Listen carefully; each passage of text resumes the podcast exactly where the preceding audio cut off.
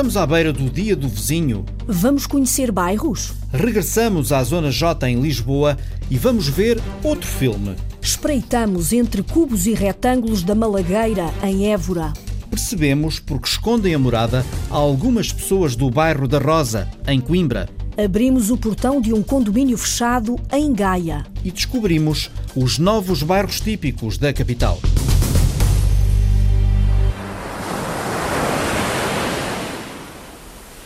Mar é a porta de entrada. O bairro tem 16 casas, estão cravadas na pedra, são uns 20 moradores. Aquilo, olha, a de baixo é a Rua Pirotinhas, o nome da rua. E a de cima é a rua do meu nome, de, de, de Alcoim, a Rua Caldinhas, que sou eu. A repórter Olivia Santos está na Grande Berlenga. É da rua de cima e da rua de baixo que se faz um bairro, o dos pescadores. A Berlenga, meu Deus, foi a minha rica ilha aqui há, há 20 anos, 25 anos, pá. Zé Caldinhos é a âncora da ilha, tem 73 anos. Cada vez estou mais cravado com aquela merda daquela ilha, que eu só tenho pena ali para o fundo. Oh, é, que ainda lá ando. Estou, mas eu na conta, faz conta, eu na conta. Só quem conta é meus filhos. Entramos no barco, enfrentamos vagas de respeito e ao fim de uma hora estamos com os filhos, neste caso o sobrinho. Ora, esta é a Rua Pirotinhas, uh, já faleceu infelizmente. Uh, esta é a Rua o Zé Caldinhos, que é o meu tio. Uh, e aquela tem o nome do meu pai, que é Rua Veríssimo. O meu pai teve aqui 30 anos, antes do meu pai ter É Nuno, filho e neto de Berlengueiros, quem mostra o bairro cravado na pedra e conta a vida, tal como ela é, no meio do mar. Pois isto, isto não tem luz 24 horas. Não. De inverno temos, temos um horário muito reduzido de luz, uh, por exemplo, das 10 às, às 2 da tarde e depois de, de, das 7 até às 11 da noite. Então, por exemplo, frigoríficos e gerador? Pois, durante as horas que não há luz tem que, se, tem que se manter o mais fechado possível, não convém abrir muitas vezes. De verão, o horário é das 9 da manhã à 1 da manhã. Então, esta ilha no meio do mar, só com o farol. Esta é a minha mulher. Olá. Passamos aqui cerca de talvez sete meses por ano. Nuno foi roubar Carla a outra ilha, a da Madeira, e agora fazem as vezes que pai e mãe de Nuno já fizeram. Tudo, é, limpeza, casas de banho, parcampismo, tudo. Faz Água, é, de tudo. De... Custa-lhe viver aqui? Pronto, o que me custa mais. Alguém tem que gostar mesmo disso, para ficar cá assim, de sete meses, assim. Agora, o que me custa mais é o meu filho. Tenho um menino de 10 anos, é a única coisa que me custa. Falamos todos os dias pelo telefone, é assim. Carla, posso perguntar como é que é a sua casa? Quer descrever-me o que é que é uma casa de abrigo, que afinal é uma casa onde é, se vive? Sim, não tem nada de especial, uhum. porque as casas realmente, as casas são pequenas, como vê. Uhum. Uh, tem uma cozinha, tem um quarto, ao lado temos uma casa de banho, nem toda a gente tem, porque os pescadores têm aquela casa de banho que é para toda a gente. Uhum. E pronto. Da porta da casa vemos tudo o que a vista pode alcançar. O farol, o mar verde de tão azul e o pontão onde chegam os barcos de pesca e no verão os que trazem turistas. Por dia de verão é, é capaz de ter 700, 800 pessoas, talvez mais. Por Aqui? dia. Aqui, sim. Aqui. É outro, é, outro, é outro ritmo, completamente diferente. Mas hoje não há mais vozes, além das que cá estão quase todo o ano. São ao todo umas 20. As dos faroleiros, no cimo da Grande Berlenga, rodeados pela Reserva de Biosfera da Unesco, e as dos pescadores. Pedro Nunes, tem duas embarcações, uma é Ninas e outra é dois filhos. Uh, e trabalhamos aqui sempre na área da reserva da Berlenga. Mesmo com no inverno? No inverno sim, no inverno sim. Apanhámos nos últimos 10 dias do ano 1800 kg de rebaldes. E, e andávamos sempre assim, sempre no peso, com pedras. Com... Agora tem que estar lá o barco à espera, temos que ir embora. Está bem, vamos embora então, vá. Estamos aqui só aqui uma pequena entrevista que é para a gente ir embora. Vamos almoçar, entretanto, claro para irmos para a terra. Apanhamos pescados e rebalsos também. Temos ali, temos que ir pôr já na, na, na lota, que é às duas e meia que abre. Agora a gente foi para o mar às 5 da manhã. Chegámos agora. Agora vou à terra pôr o peixe e daqui nada às 5 da tarde, no, no máximo dos máximos, já tenho que estar a pescar outra vez. O peixe que apanhamos é a cana. E tratamos o peixe, eu tenho a mania malta a dizer, é primeiro cumprimentamos o peixe quando ele entra dentro do barco, o primeiro peixe, não apanhamos muita quantidade, temos é muita qualidade. O grau de qualidade que nós temos não há igual, não há. A gente chama os nossos meninos, cuidado aí com o nosso menino, que é para pôr o peixinho todo para o comprador chegar lá, é para isto, tem qualidade. O homem que fala do bichinho do mar é dos poucos contemplados com uma casa-abrigo. Epá, tens uma casa na Berlenga. Pera, calma, pera. Tenho uma casa na Berlenga. Tem lá um abrigozito. Isto tem 8 metros quadrados, a área toda. E a gente ficamos aqui normalmente 4 homens aqui. O barco nunca para. Depois volta. Pumba, depois O volta Pumba outra vez foi a cabeça princípio. contra um tacho que o aperto do lugar é só mesmo a sério. um está a ver aqui? Isto é uma maneira que é para E pescar. por falar em tacho, É, o sargo. Eu adoro o sargo. Gosto de rebal, gosto de dourada também. Mas sargo? muito, Aqui há muito muito. sargo, é? Sargo real mesmo.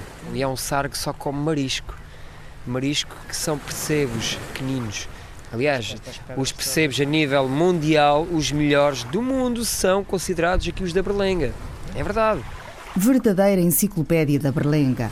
Olha, praia tem cerca de 50 metros, 55 de comprimento e de largura depende. Quando é com maré vazia tem outros 50, 65 até, esta- até cá abaixo a linha d'água. Quando é com marés grandes, com marés de lua, digamos que nem um metro temos que o mar chega lá acima mesmo. Mário Garcia é o meu verdadeiro nome. Uh, Marinho é um diminutivo desde pequenininho que os antigos pescadores me chamavam Marinho Marinho. Marinho é o filho da ilha, nado e criado. Os meus pais viveram aqui na ilha cerca de 45 anos, mais ou menos. Seu pai era pescador. Profissional mesmo com a minha mãe. Eh, A sua mãe também ia ao mar? sim, sim, sim. A minha mãe era pescadora juntamente com o meu pai. Foram criados aqui na ilha, trabalhavam aqui, faziam a vida aqui, tinham um barquinho e também se dedicavam na altura à apanha de algas. E a minha mãe na altura estava grávida e a minha mãe fez um esforço mal feito e, e eu quis nascer.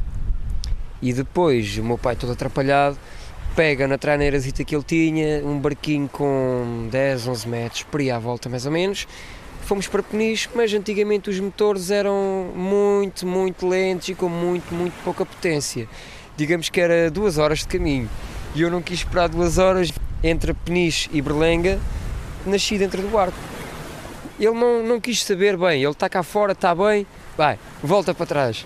Cortou-me o cordão umbilical com uma faca de, de amanhar peixe e a minha mãe, com uma mola de estender a roupa, pôs-me o cordão umbilical e olha, estou aqui saudável, feliz da vida. Na voz, a sabedoria. Toda ela ganha em volta desta pedra grande, a que os geógrafos da antiguidade chamaram Ilha de Saturno. Nós temos que fazer como a formiga, é amealhar de verão para ter de inverno. Temos sempre o nosso migalheirozinho de parte. E esse migalheiro tem que ser mais comprido que o mau tempo. Entende? Na pele curtida pelo ar forte do mar, olhos de sal. Marinho.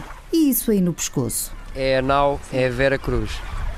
É uma inspiração que eu tenho comigo. No reino das gaivotas, poucas almas, unidas por artes de pesca, tatuadas na pele, como as casas na pedra.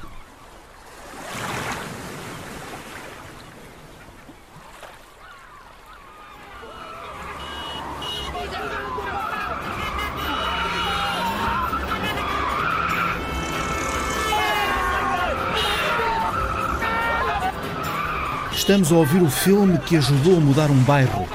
Zona J. Rita Colasso, com quem é que vais ver como está agora o bairro? Rui, há quanto tempo é que não voltava aqui ao bairro? Parar, parar já, já há 4 ou 5 anos. O Rui Cardoso Martins é escritor, ah, já foi jornalista e foi o argumentista do filme Zona J. A Zona J de hoje é o bairro do Condado. Vamos ao encontro de alguns moradores. Vamos, vamos. Bom dia. Bom dia. Amadeu e Lídia, casal alfacinha de gema, reformados há 35 anos com morada no bairro hoje do Condado, há 18 anos, Zona J. Mas não temos coisa nenhuma de dizer que é Zona J. Não, também não. Pois, está bem, mas Ao princípio da gente vir para cá, a gente bastava dizer que era Chelas. Bastávamos que era dizer que Chelas. Oh, Chelas! Amadeu leva carcaças frescas na mão, convida-nos a entrar no prédio onde vive, há de levar-nos à porta de Mariana.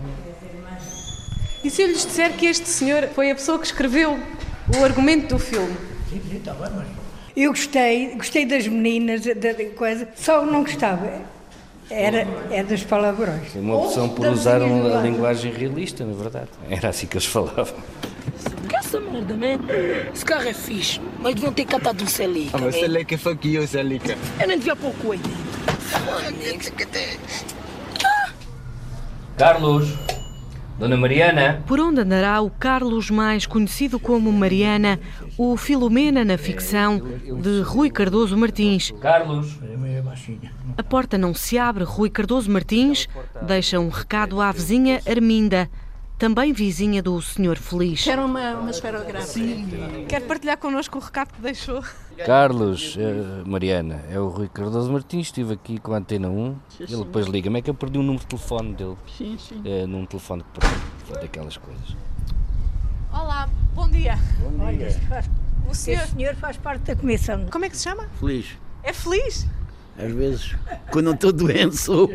Viu o filme? Viu todo daqui, ele era, era filmado aqui de cima. E portanto o filme está- era fiel àquilo que se passava na altura? Sim, naquela altura era. Hoje já não. O barulho está muito melhor, não é? Mas muito melhor, não é? Mas naquela altura era mais ou menos aquilo. Eu chegava a vir aqui polícias que era uma coisa doida, não é? E agora não. Muito obrigado. Nada. Obrigado, com Bom licença. dia. Isto, isto aqui, era- havia aqui dois lotes, que era o, o lote 539 e 541. Amadeu continua com o saco de carcaças na mão direita, com a esquerda aponta para uma parte do bairro que já não há. Para oito lotes que, de tão fechados, formavam o chamado Corredor da Morte, palco de lutas de cães, droga, rusgas. Os oito vieram abaixo há sete anos para demolir o estigma. Descemos. No outro lote, chouriças e arroz de polvo ao estômago, no café, restaurante, tasca, esplanada de Joaquim. Está aí, o- está aí o ator, o, o, o Lacerda, está aí? Sim, senhor. A tua namorada. É bem bonita. Alexandre Lacerda, o Alberto em Zona J, dizem que ainda há de aparecer novamente por aqui. E talvez o Mariana. Rui Cardoso Martins quer muito esperar por eles. E esperamos quase duas horas. Quase, quase a desistir. Vais ter privacidade quando ganhares o teu dinheiro, percebes? Vais ter respeitinho. Boa tarde.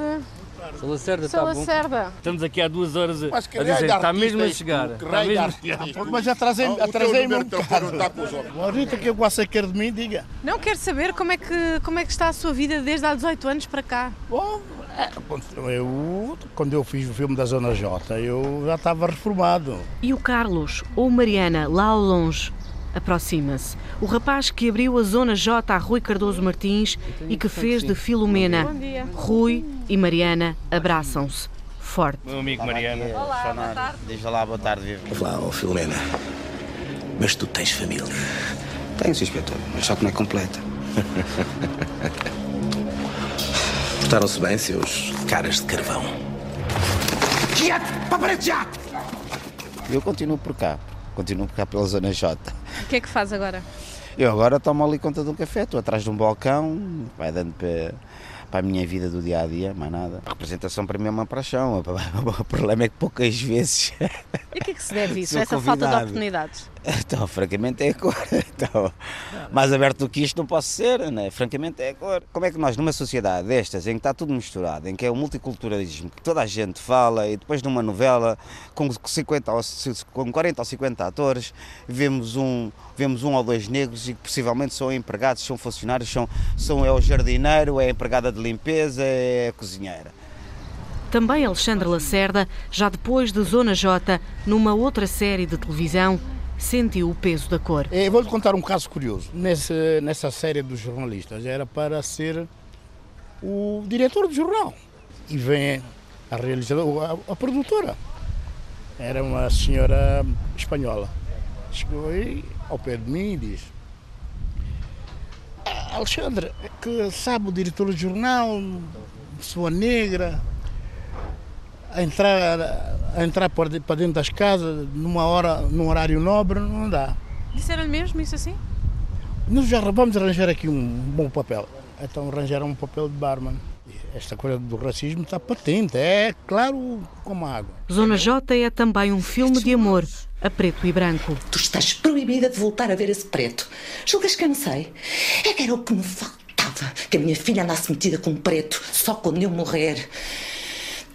Tens vergonha? Tu não sentes nojo? O filme trouxe, o filme trouxe mudanças e várias mudanças. E a culpa é deste senhor, é do Rui. Uh, a partir daí também comecei a ler mais alguns livros e tenho lá também alguns livros. Tenho outra visão das coisas e devo-te a ti, Rui. Esse aperto de mão que vocês ainda há pouco deram. Foi graças a ele que a minha vida também mudou, não é? Porque ele é que me mostrou como, como é que isto era. Como é que se podia fazer um filme sobre um bairro, sobre a exclusão social, sobre, sobre a vida dos miúdos que aqui havia.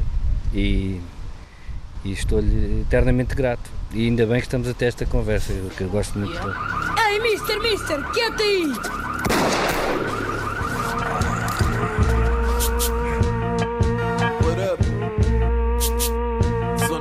Já foi conhecido como o Texas de Évora.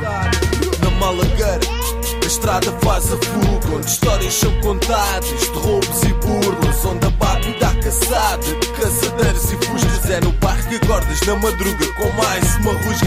O bairro da Malagueira tem 12 mil habitantes, mais do que algumas cidades do Alentejo.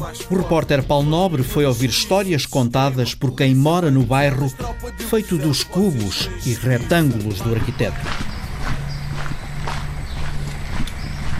Nasceu do gênio e do traço de Cisa Vieira. A construção começou no final dos anos de 1970. Tão conhecido como polémico, o bairro da Malagueira é a imagem incontornável de Évora.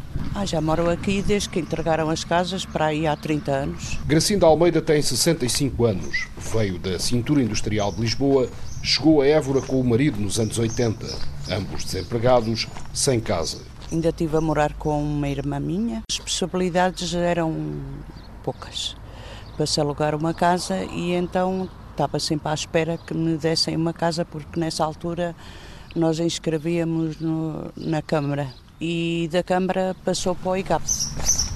Numa cidade a despertar aos primeiros laivos da liberdade, Évora apresenta no fim dos anos 70 um grave déficit de habitação. O êxodo rural, a chegada de gente das ex-colónias, traduz-se num aumento de população que obriga a Câmara de Évora a avançar com o plano de expansão da Zona Oeste, também como forma de travar o crescimento dos bairros clandestinos. São expropriados 27 hectares na Quinta da Malagueira, onde vão crescer nos anos seguintes 1.200 casas projetadas por Cisa Vieira. Construção faseada, custos controlados, um grande bairro de habitação social.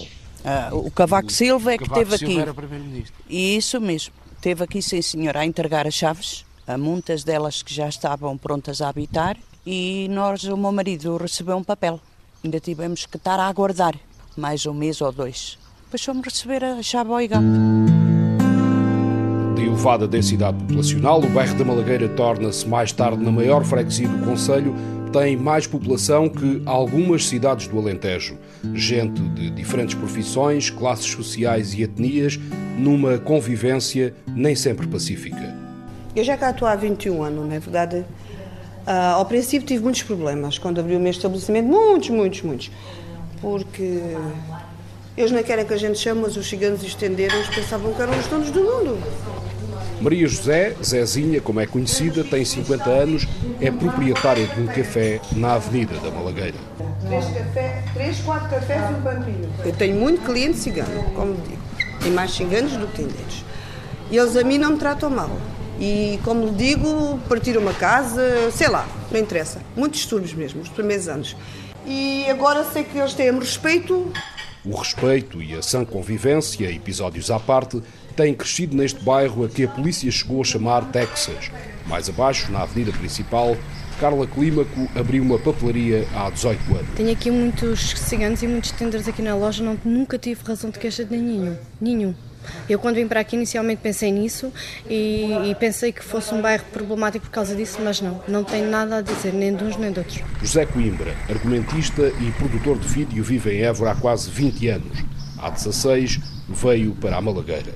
Eu acho que a melhor forma de integrar às vezes minorias é misturá-las com noutros bairros onde vivem outras pessoas que não pertencem a uma minoria. Portanto, eu acho que isso não é um problema na Malagueira. Eu circulo na Malagueira a qualquer hora e nunca me aconteceu nada na Malagueira. Dirimidos os maiores conflitos, viver no bairro da Malagueira é fazer parte de um complexo habitacional tão famoso como a própria cidade que o abriga. Ser um projeto assinado por Cisa Vieira foi determinante para o José Coimbra aqui comprar casa. Gosto do traço Cisa Vieira, das janelas grandes, da luminosidade das casas, das linhas retas, da simplicidade do Cisa Vieira. Comprei a minha casa, era um T2, entretanto tive um filho, já evolui para T3 e posso evoluir a minha casa até T5, de uma forma simples. Aquilo são cubos e retângulos que se encaixam praticamente uns nos outros e eu fico com uma casa que posso expandir a custos relativamente baixos. E Évora, no meu entender, o único projeto de arquitetura a sério que tem é a Malagueira, porque de resto é uma cidade muito pobre em termos de, de rasgos arquitetónicos. O projeto arquitetónico que tornou este bairro ícone em todo o mundo não é importante para a maioria. Carla Clímaco, que aqui vive e trabalha, nem se lembra disso. Eu gosto de morar aqui, gosto de trabalhar aqui por causa das pessoas que aqui moram e que aqui trabalham, que são pessoas muito boas, mas acerca propriamente de dizer que é de Cisa Vieira, não, nem sequer penso nisso. Cisa Vieira foi presença assídua durante a primeira fase de construção do bairro. Em diálogo permanente com as cooperativas de habitação e os moradores, o arquiteto foi fazendo alterações ao projeto. Ainda assim, sobram críticas à escassa largura de algumas ruas, ao elemento fulcral do projeto o aqueduto ou, como é designado por aqui, a conduta. E isto está um bocado degradado. Há condutas que até já estão algumas com pilares de madeira para, para não caírem. Isto precisava de realmente aqui uma grande obra, mas não há dinheiro. Eu não sei se inicialmente esse aqueduto seria Teria, deveria ter sido construído naqueles materiais, aquele tijolo cinzento, mas eu acho que é sobretudo porque está descuidado, porque se, se, se esse aqueduto estivesse cuidado, uh, compreendia-se melhor o projeto arquitetónico do Cisa Vieira e o que é que ele pretendia com esse aqueduto para o bairro da Malagueira. Apesar do projeto da Malagueira parecer inacabado, a Malagueira de Cisa Vieira é um símbolo arquitetónico de Évora, um emblema para o mundo.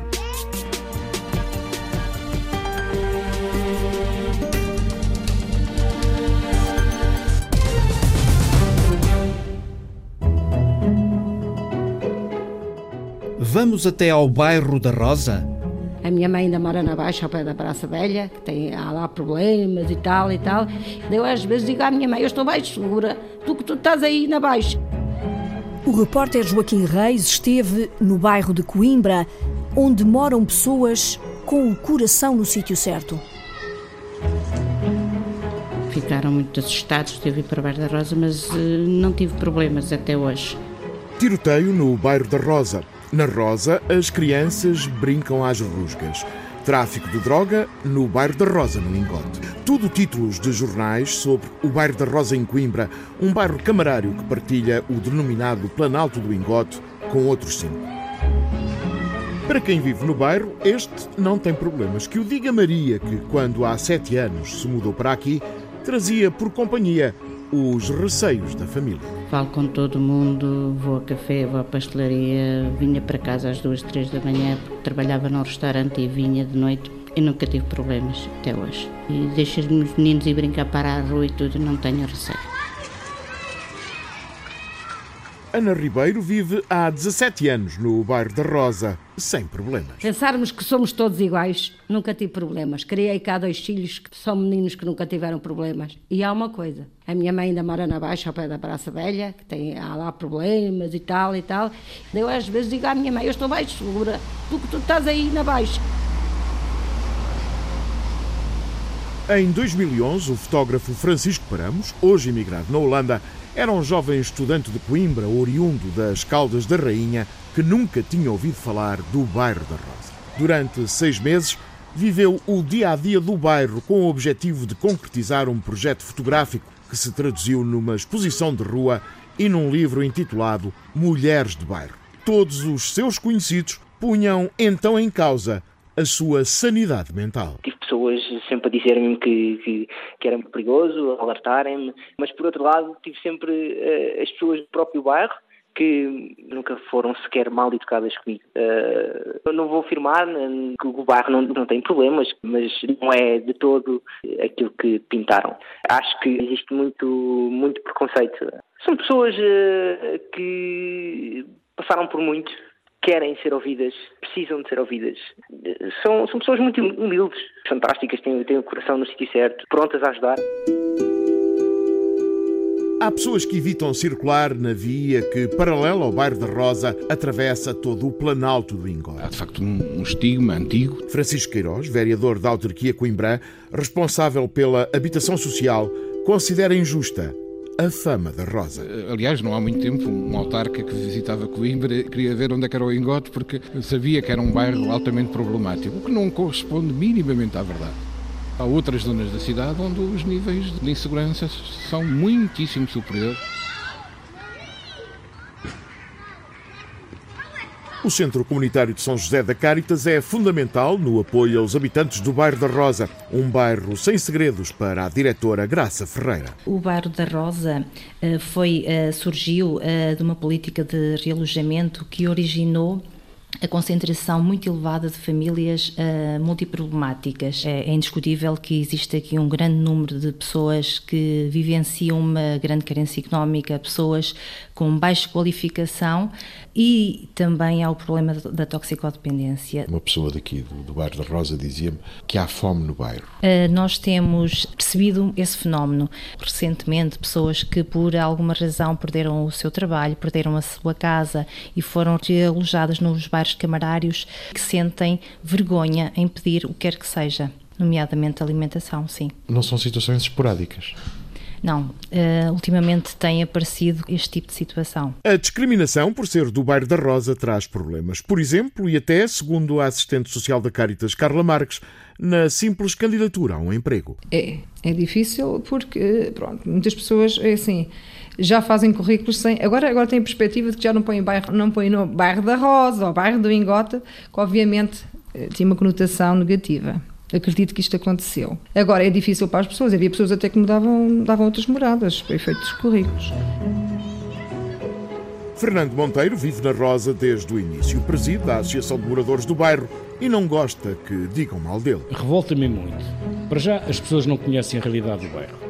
E depois, é, há o grande estigma da sociedade que é vive num bairro tal, é tudo gente pobre, é gente inculta, é gente que não tem ocupação. Aqui há tudo. Há tudo, desde aquele que não faz nada, à pessoa que até tem bom emprego. Ao estigma, que é um estigma que a gente tem que acabar. A criminalidade não está no bairro da Rosa nem no bairro do Engote.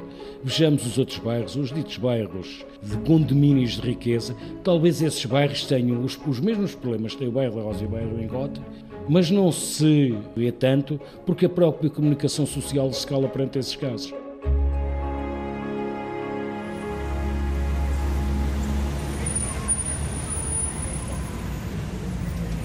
Vamos então a um condomínio fechado. Alexandra Madeira, abriram-te o portão? Janelas para a rua são muitas, mas portas não existem. O acesso ao Plaza em Gaia, bem no centro da cidade, é feito por um portão, onde está sempre alguém a controlar entradas e saídas. Quando chego, há um jovem que vem passear o cão cá fora. Aguardo e Manuel Barbosa, morador, autoriza o acesso.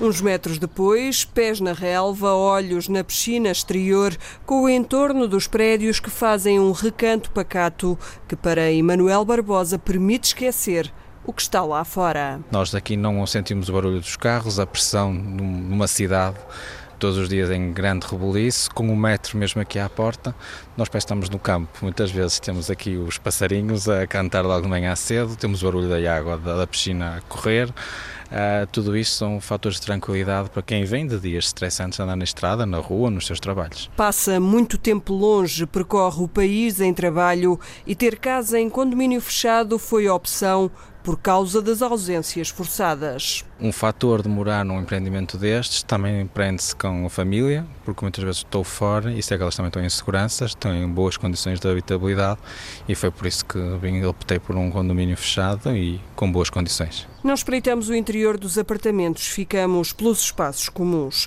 A piscina, ou melhor, as piscinas, porque no ginásio lá dentro há outra. O jacuzzi, uma sala de convívio com jogos como snooker, ping-pong, matrecos. No total são 111 habitações. Há uma que está para venda desde sempre. As áreas são soberbas, no T5, mas para Jaime Figueiras, da empresa PAC Condomínios, há o senão depois da escritura. Um deles nunca foi habitado, que é um T5 Nunca conseguiram vender, exatamente por causa do valor do condomínio. Não tanto o valor da compra de, do imóvel? Como vão transmitindo, o valor do condomínio é muito alto e as pessoas assustam-se são à volta de 700 euros por trimestre. No T5, para apartamentos T3, o valor ronda os 100 a 150 euros por mês.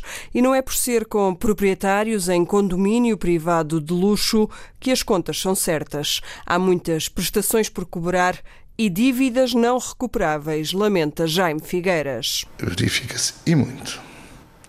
E às vezes, onde é mais difícil receber? Onde nós temos também os valores são maiores, mas onde nós temos valores mais altos para receber, onde os casos de contencioso são maiores. E isso em pessoas que estão a habitar ou em pessoas que são proprietários, mas nem sequer estão no prédio? Uh, tudo. Muitos processos em contencioso, muito trabalho no terreno para recuperar anos de desleixo em manutenção. Emanuel Barbosa já habita no Plaza há 12 anos, sentiu o alerta e não hesitou em fazer parte da comissão de condóminos para recuperar o empreendimento. Não há cara que lhe seja estranha. Isto é dividido por seis blocos, né, neste caso, e se calhar 90% dos meus vizinhos eu conheço e eles conhecem-me a mim. É preciso ser rico para estar aqui ou não? Não, do todo. Não, não é preciso ser rico para estar aqui. E pode-se estar num condomínio com tudo ao dispor e pouco partido tirar disso. Muito pouco. Muito pouco mesmo. Tal como em serviço. Uma visita a passo rápido com o portão que agora é de saída. Anda só dar um beijinho. Vai-se embora. Pronto. Pronto, vai à piscina com a mamãe, vai lá. Até a próxima. Até já. Obrigada por me deixar entrar. Sempre que quiser. Sempre disponível. Boa tarde.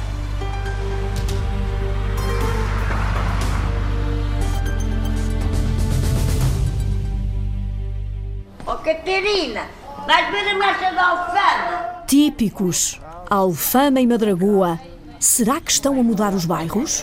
A repórter Rita Fernandes marchou pelas ruas e ouviu moradores. Alfama vai ser um bairro de luxo, vai ser um condomínio fechado. Já é. Deixou de ser o bairro que era. Qualquer dia não há marchantes, temos que ir buscar holandeses. As rendas neste momento estão cada vez mais caras e infelizmente as pessoas aqui do bairro vêm-se obrigadas a sair daqui. Os bairros só se mantêm, os edifícios mantêm-se mas as pessoas também têm que se manter. Madragoa e Alfama, dois dos bairros mais típicos da cidade de Lisboa. Mas se antes se via gente na rua de chinelo no pé, agora vêem-se alemães, ingleses e outros tantos de máquina fotográfica na mão. Na minha escada tenho dois andares ligados aos Camões, é turistas a mais. O que é que se encontra aqui? É hostéis. Mitterrand, como é conhecido pelas ruas de Alfama, sempre viveu no bairro. Famoso, pior do que o whisky. A primeira vez que falei para a televisão vieram os credores ter comigo. No meu tempo, que só havia aqui dois carros, era aqui do tio Albano, que era árbitro, e era um que fazia malas, que era o Alberto das Malas, só dois carros. Eram dois carros, diz Mitterrand. Agora não chegam os dedos das mãos para contar os que estão estacionados aqui, no pequeno Largo do Salvador. Os carros multiplicam-se, mas as pessoas do bairro são cada vez menos. Não há pessoal daqui, velhos que morreram, outros putos da minha idade que arranjaram mulher e nem ao fama querem, querem expirar logo daqui. Oh, da cá! Vai aqui com teigas, mas é para aqui duas peras que vais ver, ó oh, Rafael. Era tão pequenino este Manuel. Pá, então não me falas? Hã? Pá, vais já levar aqui duas moscas que até, que até verde. Oh, Catarina, vais ver a marcha da Alfama? Os hostels estão a ganhar terreno pelas ruas de Alfama e os senhorios veem no turismo um novo mercado. Para os moradores, este é o verdadeiro problema dos dias de hoje Arlindo Santos espera nunca sair do bairro, mas admite que a situação está difícil. Alguma vez se viu na minha vida uma renda que está-se a pagar aqui em Alfama 600, 700 e 800 e mil e tal euros por mês? Andando pelas ruas de Alfama, será que ainda se encontra o lado verdadeiramente típico e bairrista? Está, vizinho, como é que é? Está flor lá para cima. Quero famoso agora. Claro, o famoso sou eu. Então, Este ano vais de porta-bandeira. Abre os olhos, querida. Sim, Arlindo tem 56 anos de vida e de Alfama. Vive com a marcha, o Benfica e o fado no coração. É um fervor, é um fervor, é que é a alma constante. A alma de um povo. Fado é a alma de um povo, a marcha é a alma de um povo. Mudamos de bairro, mas não mudamos de cenário. Também no bairro da Madragoa se vive sob a nuvem dos senhorios, dos turistas e das rendas a subir. Daqui a 10 anos o meu filho quer alugar aqui uma casa e não há, porque os senhorios só vêm dinheiro. Isto, em 50 prédios cá aqui, 40 são hostels. Os mais velhos vão se mantendo, por enquanto. Os mais novos, como Odete, de 21 anos, não querem morar na Madragoa. Quero sair daqui porque sei que viver num bairro também acaba por ser diferente. Eu prefiro viver longe e vir aqui ter com as pessoas que eu gosto. Moradores de Alfama e da Madragoa unem-se no combate aos turistas. Mas se este assunto une os dois bairros, há uma coisa que os separa: A minha marcha é linda! as marchas populares. Os marchantes da Madragoa têm o rival bem marcado. Quem é que é a vossa principal rival nas marchas?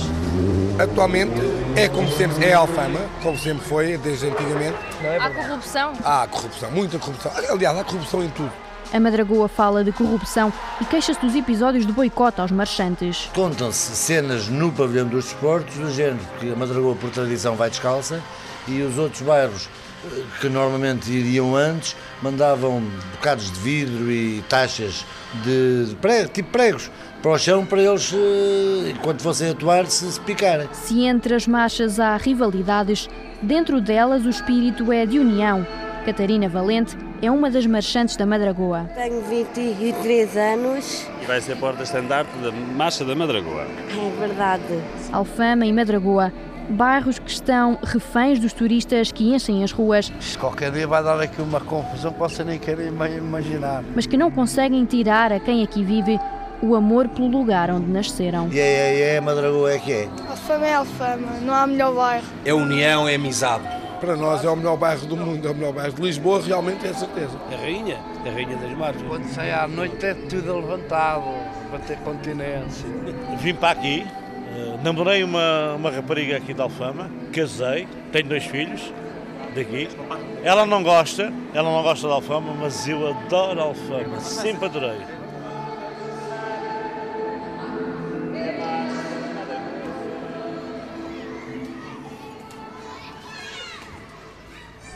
Há bairros onde moram projetos. Nos Olivais, em Lisboa, Sandra Henriques, há um centro infantil onde as crianças têm voz para decidir.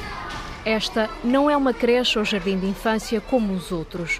A forma de educar é diferente. A pedagogia em participação, que é, digamos, nos seus valores essenciais, uma pedagogia que coloca a criança no centro da decisão e da ação. Já vamos perceber como funciona a pedagogia em participação nesta visita pelo Centro Infantil dos Olivais Sul, em Lisboa, guiada pela diretora Alexandra Marques, que é também diretora de Educação da Fundação HCAM. A criança pode efetivamente participar ter voz naquilo que são os seus interesses, tomar decisões ou participar na decisão sobre o que vamos aprender, como vamos fazer, como vamos organizar, o espaço da sala, os materiais. Logo no hall de entrada, as paredes estão cobertas de fotografias das crianças que são renovadas todos os meses. E há fotos também à entrada de cada sala. A educadora, no fundo, eh, elege uma das experiências decorridas durante esse mês, em torno de um dos eixos da, da pedagogia ou de uma das intencionalidades, e a narra. E narra suportada na imagem e no texto. Neste texto é dada voz às crianças. Podem ver a presença das famílias em quase todos os relatos que estão aqui nas, na, nas paredes. Temos inclusivamente as fotografias dos pais com as respectivas crianças. Sim, essa essa é uma realidade. A presença dos pais não perturba. E passa por nós precisamente um grupo de crianças que acordaram agora e que estão a regressar à sua sala. E vem uma mãe também. Estes são da creche. São da creche, são pequeninos. Aqui tudo é planificado e a família sabe o que vai acontecer durante a semana seguinte. As experiências do dia a dia são levadas para a sala para que a criança tenha parte ativa na aprendizagem, o que agrada aos pais e mães que têm aqui os filhos. como Joana Batel. Permite uma relação horizontal com a criança, uh, onde a aprendizagem é mútua e isso é, é curioso, porque é de facto um contexto mais uh, contemporâneo da, das aprendizagens uh, infantis. Já Marta Dias tem três filhos, os mais velhos andam já na escola e o mais novo está cá. Tenho um termo de comparação que foi uh, o colégio onde andaram os outros. Claramente este tem uma abordagem bastante diferente, muito interessante, mais uh, inclusiva, mais uh, motivadora enquanto pós-miúdos. O que estas mães dizem vai ao encontro do que estava previsto desde o primeiro dia, em 2009, em que o Instituto da Segurança Social deu a gestão deste Centro Infantil dos Olivais à Fundação HCAN, encabeçada por Nazim Ahmad. A ideia é criar deste centro um modelo, da qual todas as outras instituições do mesmo género podem beber a nossa experiência. O próprio Instituto, neste momento, trabalha e, com toda a proximidade e eles próprios fazem questão de mandarem os seus técnicos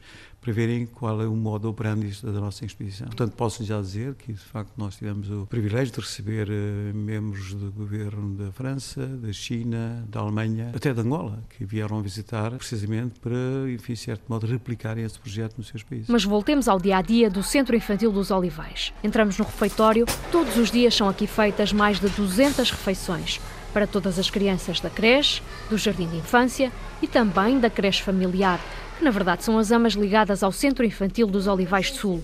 É o caso de Genoveva Cunha. Pois é, teve uma festa, meu menino fez dois aninhos, não foi, amor? É bem, vamos cantar amanhã os parabéns ao Santiago? Aonde é que vamos? À Quinta Pedagógica, não é, amor? Santiago é uma das crianças que Genoveva tem em casa. É com o menino ao colo que conta que a ama há 16 anos.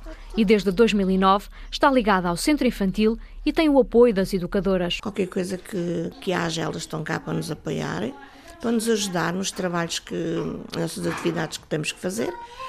E funciona assim todos os dias e, e é muito fácil. Tão fácil que a mãe de uma destas crianças quer que o bebê, quase a sair da barriga, venha para aqui com a mana quando nascer.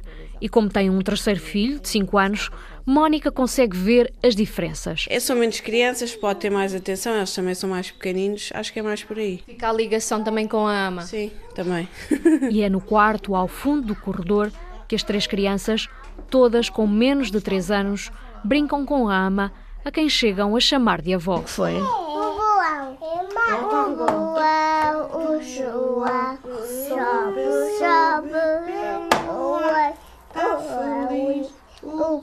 Betis a cantar o ar, mas o vento a soprar leva o pelo ar, fica então o João. Deixa eu ligar. Boa, gostei!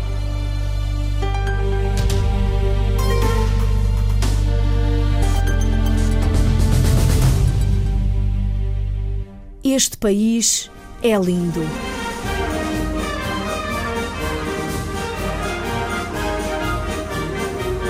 Produção de Rita Colasso e Sandra Henriques. Sonoplastia de João Carrasco. Apresentação de José Guerreiro e Maria de São José.